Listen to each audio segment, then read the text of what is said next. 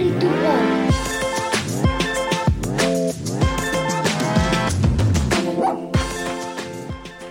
Buenos dias. Good morning, Daniel. I'll speak in my native language. Yeah, I was thinking of going full Spanish there for a second, but you would have totally. I would have screwed me up. alienated our entire audience. So And your maybe- co-host. and my co-host. I'm just you you know blazing trails here on Market Scale uh, and on Business Casual. So sorry about it. Perdóname. Nothing to apologize for, and I don't know what you said. Hello, everyone. I'm your host Daniel Litwin, the voice of B2B. I'm your other host, Tyler Kern. It's August 28th, Daniel. It sure is. What happened to August? I, it's honestly crazy. I was sitting uh, in the office, kind of looking out at the view yesterday. Rainy, dark, gloomy.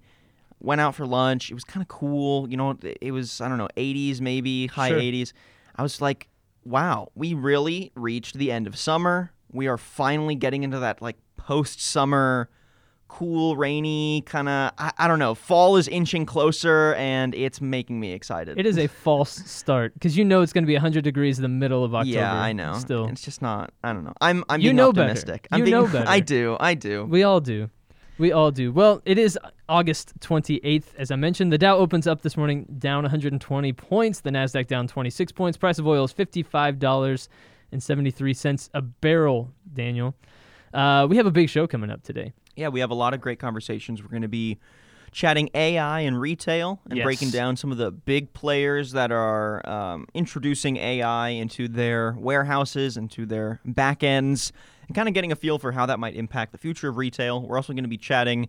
Uber's administrative expansion, which is going to be right in our backyard here in, at, uh, in Dallas, Texas. It sure is. It's going to be a good time. Yes. We're also going to be chatting mm, Popeye's chicken sandwiches. We had to talk about it at we some had to. right? It's just a little too timely, and I don't know. The, the virality is there. It is there. It's there. So we got to talk on it, and they're tasty sandwiches. So I will vouch. Have you had them. one? Uh, I did have one. Yes. What? You're like the only person that I know because nobody else can go and get them. It was just a sandwich at the end of the day.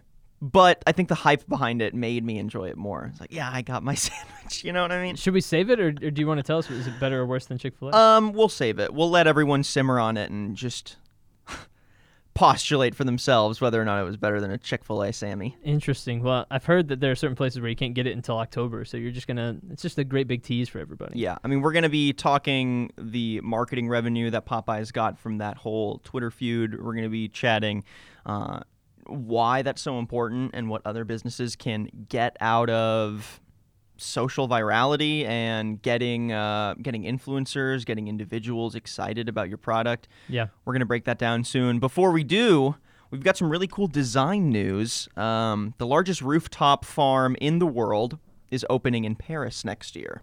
Interesting. Yeah, so this is a, a pretty interesting uh, building management and architecture and design story here. Um, uh, the previous record was held uh, in the States, about like 56, 60,000 Sure. square feet.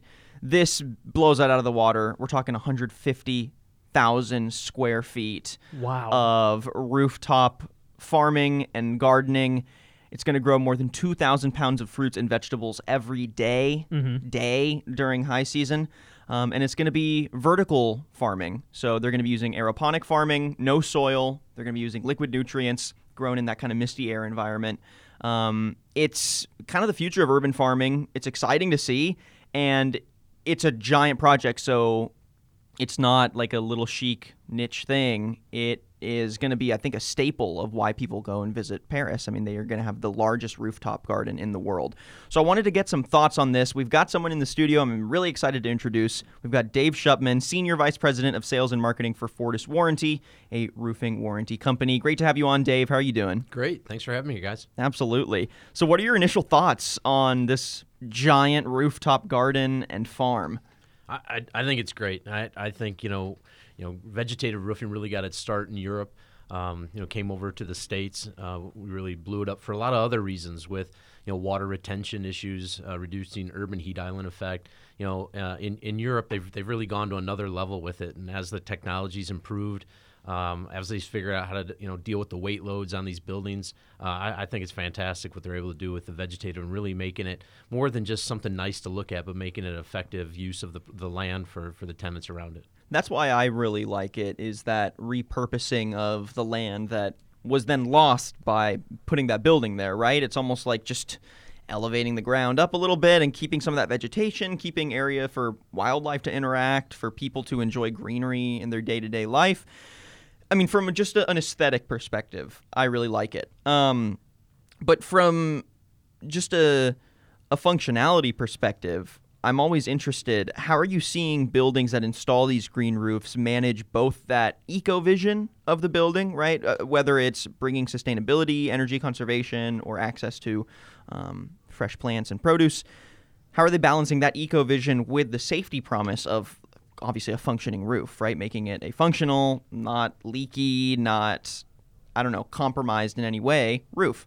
Yeah, no, I, it, it, that's been the balance for sure. You've got safety, making sure if you've got firemen up on the roof, how they can access the building.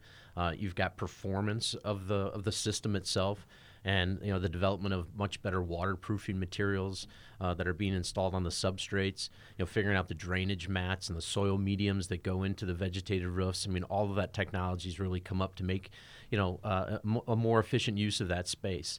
Uh, you know, sustainability is is great. Uh, um, the, the, the, products that we're using today, uh, much more than ever, are lasting longer, and yeah. so you're able to put these, you know, giant, uh, you know, farms on top of these systems without them breaking down every 10, 15 years. And the fact that they're going soilless uh, and it's aeroponic farming, is that for a particular reason? Does soil introduce any kind of warranty issues with these roofs and extra problems that are difficult to main, maintain and manage? Well, it, it does. I mean, there's and like anything else, there's weeds that get into it, but it also gets very heavy when it's when when it gets wet, mm. and so then you have to manage these incredible building loads. And sometimes you know it's expensive enough to put the vegetative roof on there, and then all of a sudden you're putting all of the reinforcements into the building right. to hold something like that. It, it makes it cost prohibitive. Yeah, for sure. Do you see this becoming kind of a wider trend uh, here in the United States moving forward, or is this maybe a, a little bit of a flash in the pan or, or, something like that? Do you see this being a bigger deal as kind of urban migration continues to be a bigger and bigger deal? I think it's the next step in the evolution. Like I mm-hmm. mentioned, it, it really started in Europe and it started as vegetative roofs, and they did them for things like um, you know, making uh, uh, air less polluted, sure. uh, you know, cooling off the environments, uh, you know, helping with stormwater management where it's holding that water and releasing it. Mm-hmm. And so I think that's this is the next step as, as we've gotten more excited about green roofs. Uh, you know, we formed the United States Green Building Council all not that long ago. Uh, you know, we started putting green roof standards in, safety standards in for us. Now people are using it for parks. They're enjoying it. Uh, they're, they're, seeing how the value of properties are raising because they have that. And now I think w- with all that evolution, I think the next step here is in these urban environments to, to, to put something like a, a vegetative farm in there. Yeah. Last thing here, uh, have you worked with any clients or have you seen any projects locally or here in the States that have really stood out to you as, oh, this is a successful way to implement a green roof in the United States? Uh, yeah, I uh, have a fair amount of experience installing uh, green roofs. Nice. You know, working with horticulturists, picking out the right types of plant life that goes in there. Very cool. You know, figuring out the right kind of design. Um, you know, how much moisture you want to retain and drip into the system versus release. Um, so, so yeah, we've got a fair amount of, of uh, experience with that. One of the things that we're doing at, at, at Fortis is um, one of the big concerns has always been how do you warrant the materials underneath there? Everyone's afraid of the overburden that's on top of them, and so we've right. been coming out with new ways at Fortis of um, you know warranting those systems and, and, giving the owner as well as the manufacturer some re- uh, assurance that it's going to perform. For sure. Well, yeah, because clearly with anything like this that still has a sense of newness to it you want the structural integrity of that roof and the standards that have been put out there by companies like Fortis to persist and to not lose any of that structural integrity just for the aesthetic value. So I'm glad that the, the mentality is there, obviously, and that people are trying to find that balance because the eco vision of it is very important too. Absolutely. Yeah. Well, Dave, thank you so much for joining us on uh, Business Casual this morning. Always great getting to chat. And we'll have to bring you back on to chat more about green roofs and uh, maybe break down a particular project. Sounds great. Appreciate you guys having me. Yeah, absolutely. All right, T. Next subject here, we're chatting AI and retail, which is pretty exciting stuff. We certainly are. So, AI in general is I think creating larger gaps in competition for the future of retail and the future of a lot of other industries. Um, you know, you're, you're seeing AI elevate companies, create better efficiencies, um, and really change the game, especially for the big players. And this is no different in AI, or excuse me, in retail. Uh, Juniper Research found that global spending on AI is set to reach 7.3 billion by 2022. So this is just AI in general. Okay. It's it's popular. Clearly, businesses want to invest. Mm-hmm. Um, and so you might be thinking, how might AI be used in retail in an effective way? How is it already being used in retail in an effective way? And I want to play a quick clip here with H2O.AI's Sri Ambati. He's their CEO. They're one of the leading um, AI democratization platforms out there. Okay. And he gave some thoughts on CNBC on uh, basically where AI will be useful in retail and how it's already useful. So 10,000 products go on sale for Labor Day weekend coming up, and you want to know how to price them and how to change them, how to cust- personalize sales for every one of the customer consumers. And I think uh, in, the, in this fast, like competitive markets, uh, global markets, you want to price them well, you want to place them correctly, um, and the supply chain. Uh, we, are opti- we are optimizing supply chains for perishables as well as goods. We're, up- we're optimizing uh, bonds, pricing of bonds, especially corporate bonds. You want liquidity, uh, and you want to chase that liquidity with the right pricing. I like what he brought up there about the pricing. It's Right. it's cool that we're seeing AI come in and in a predictive way be able to adjust pricing for products to match consumer demand, to match the supply, to match kind of the, the global supply chain mm-hmm. of that product and of competitors' products. What are your thoughts on that?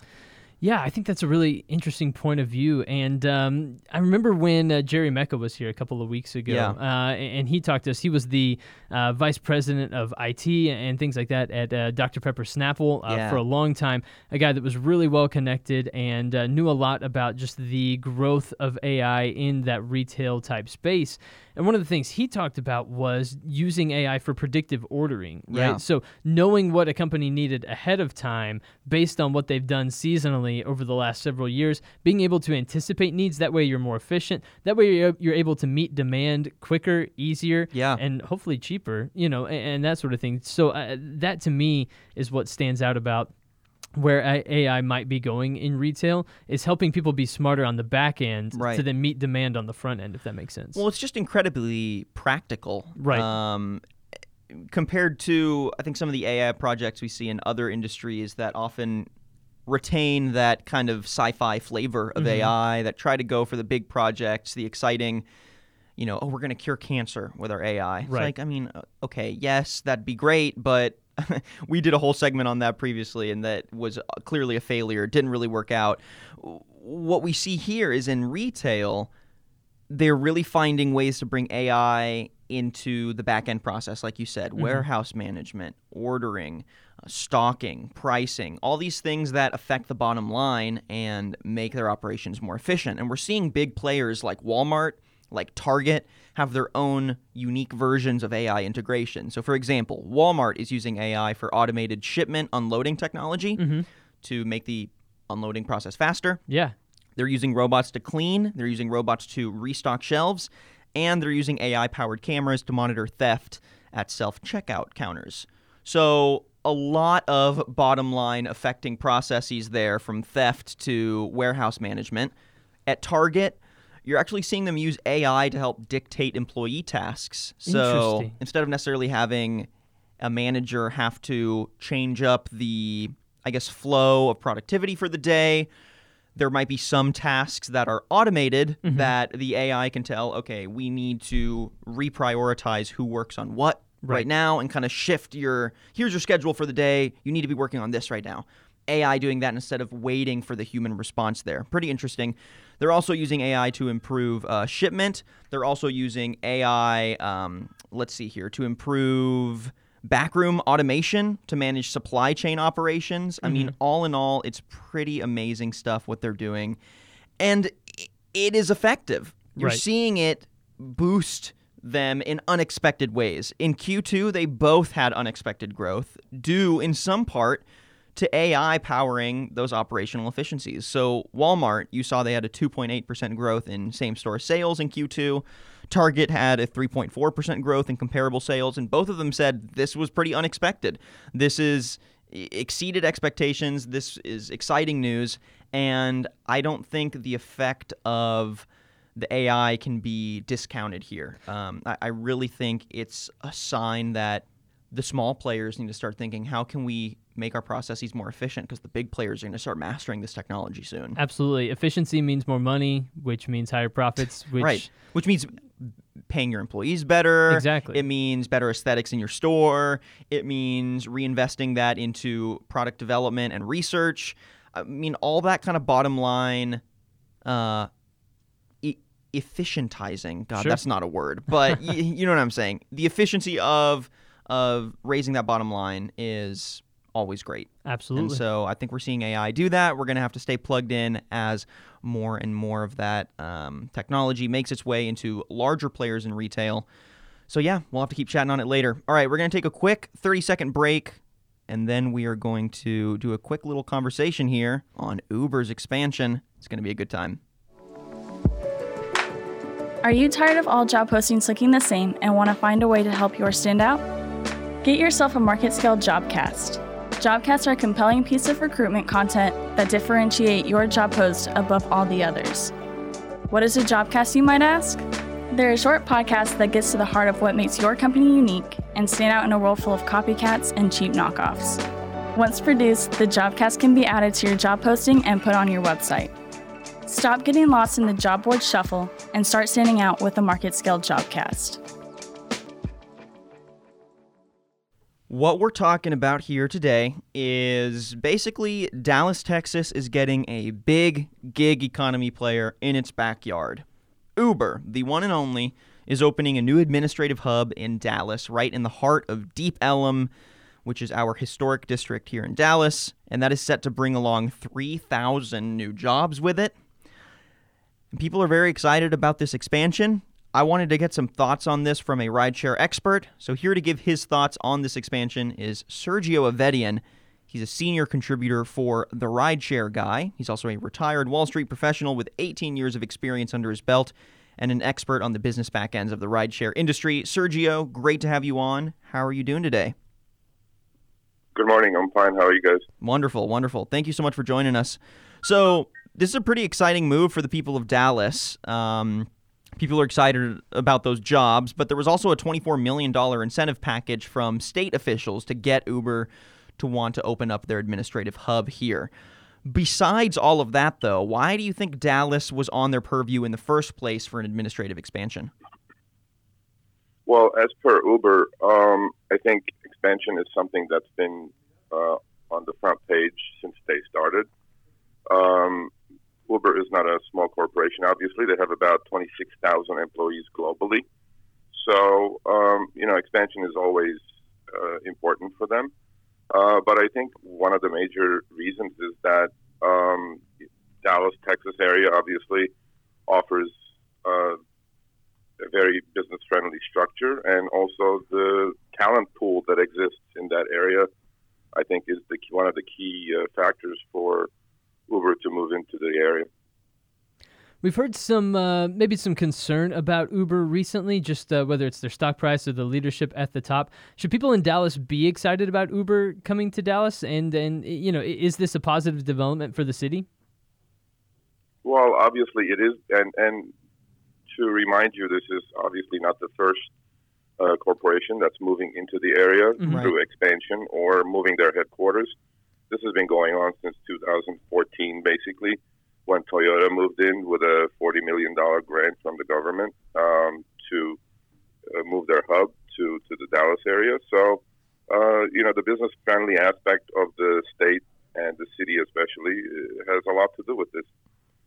And then, is this administrative expansion telling of any particular growth at Uber? Uh, do you think this is reflective of any larger initiatives from the uh, rideshare company? Uh, not necessarily. I mean, about a month ago, I'm sure you read in the news that uh, there was uh, some major changes uh, as far as their employees are concerned. They Right. let go of 400 of their marketing employees. Um, also, their chief operating officer and chief marketing officer um, resigned, or let's say, you know, they had a they had a shift up top in the C-suite. Um, their CEO wanted to be more hands-on, and then didn't think those positions were necessary. So on one hand, they're laying off 400 people, and on the other hand, they're hiring 3,000 people. I mean, overall, the, the 3,000 uh, new employees aren't going to add about eight to nine percent to the overall total of the employee count. So, Nice. yes, obviously it's important, but then uh, uh, it's something that also they probably have done due to costs. Um, obviously, where their headquarters are in San Francisco, it's very expensive, and uh, with the subsidies that they're getting, I think uh, it was it's a pretty good deal for both sides. And I mean, the company has yet to turn a profit. Um, in Q1 of 2019, they lost a billion dollars, which is a lot of money. Um, so, you know, clearly they're still, f- I mean, they're growing, but a lot of experts have said it's going to take several years before Uber turns a profit. Um, why do you think this generally hasn't curbed that kind of growth? And do you think this move to Dallas uh, might be a step in the right direction to get them closer to profitability?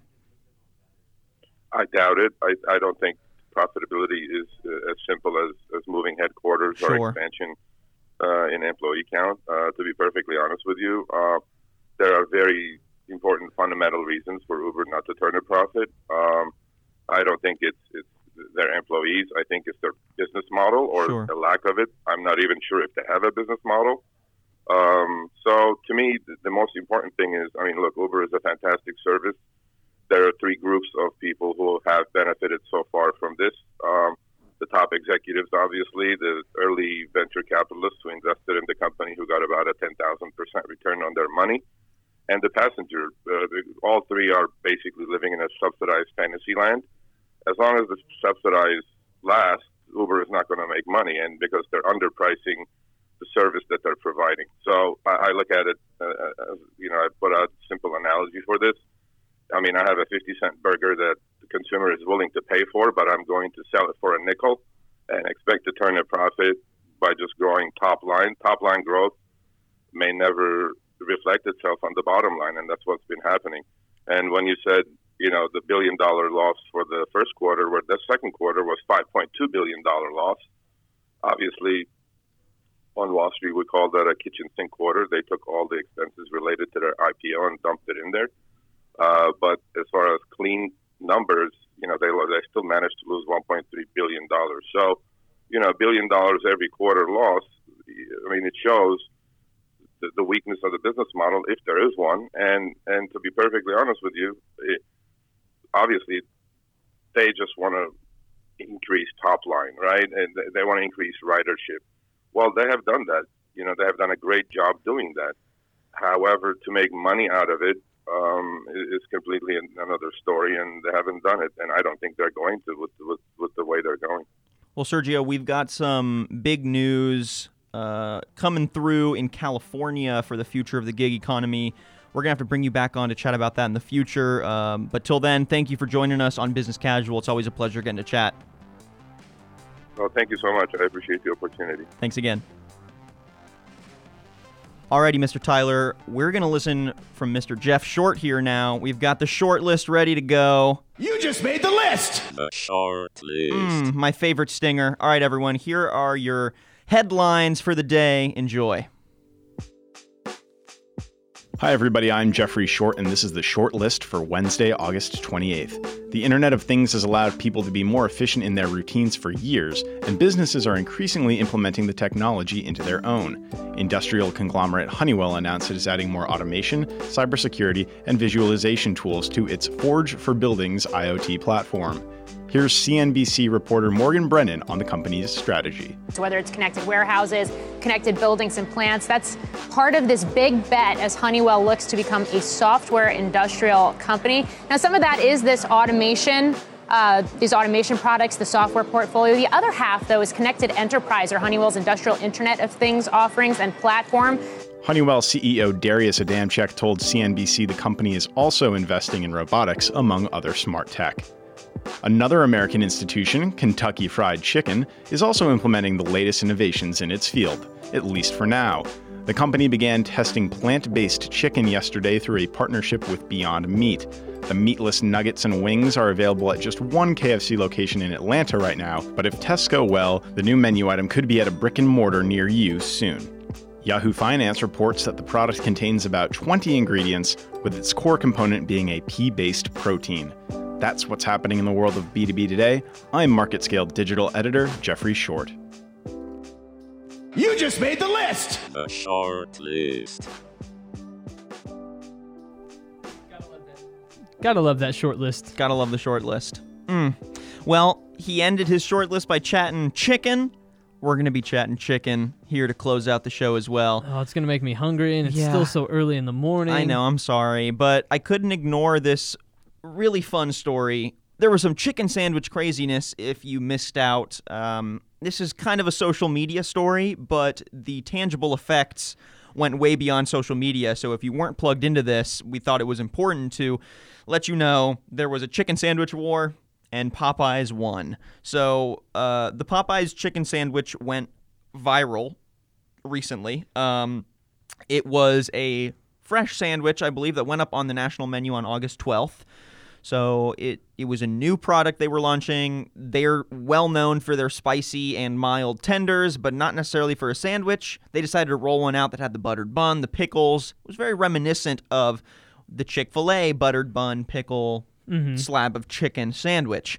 And there was a little back and forth feud with Chick fil A over Twitter that sparked this chicken sandwich war. You know, Twitter saying theirs was better, Popeye saying theirs, theirs was better, Wendy's trying to chime in, but Wendy's chicken sandwich is absolutely irrelevant, so no one chimed in to support Wendy's there. Everyone Oh, clowned Wendy's. Wendy's. I know. Wendy's, RIP. is- Wendy's clowns on Twitter. Wendy's has a good brand on Twitter, but this was just not their fight. This Mm-hmm. was not their fight.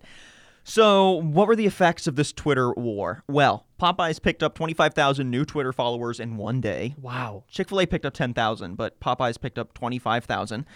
And when the feud really went viral, which was August 20th and 21st, according to analysis from Placer.ai, traffic to Popeyes' physical locations nationwide went up 70 excuse me 67.6% and 103.3% respectively those two days so it went up 67% on the 20th and then it went up 103% on the 21st compared to the chain's summer averages from the june 1st through august 21st range. Mm-hmm. So they got a tangible boost from this twitter war in store. People wanted to try that sandwich. And according to Apex Marketing Group, an estimated $23 million were earned in equivalent ad value across digital, print, social, TV, and radio in just 11 days for Popeyes. That's unbelievable. Incredible. It's the definition of earned media, right? Yeah, yeah, exactly.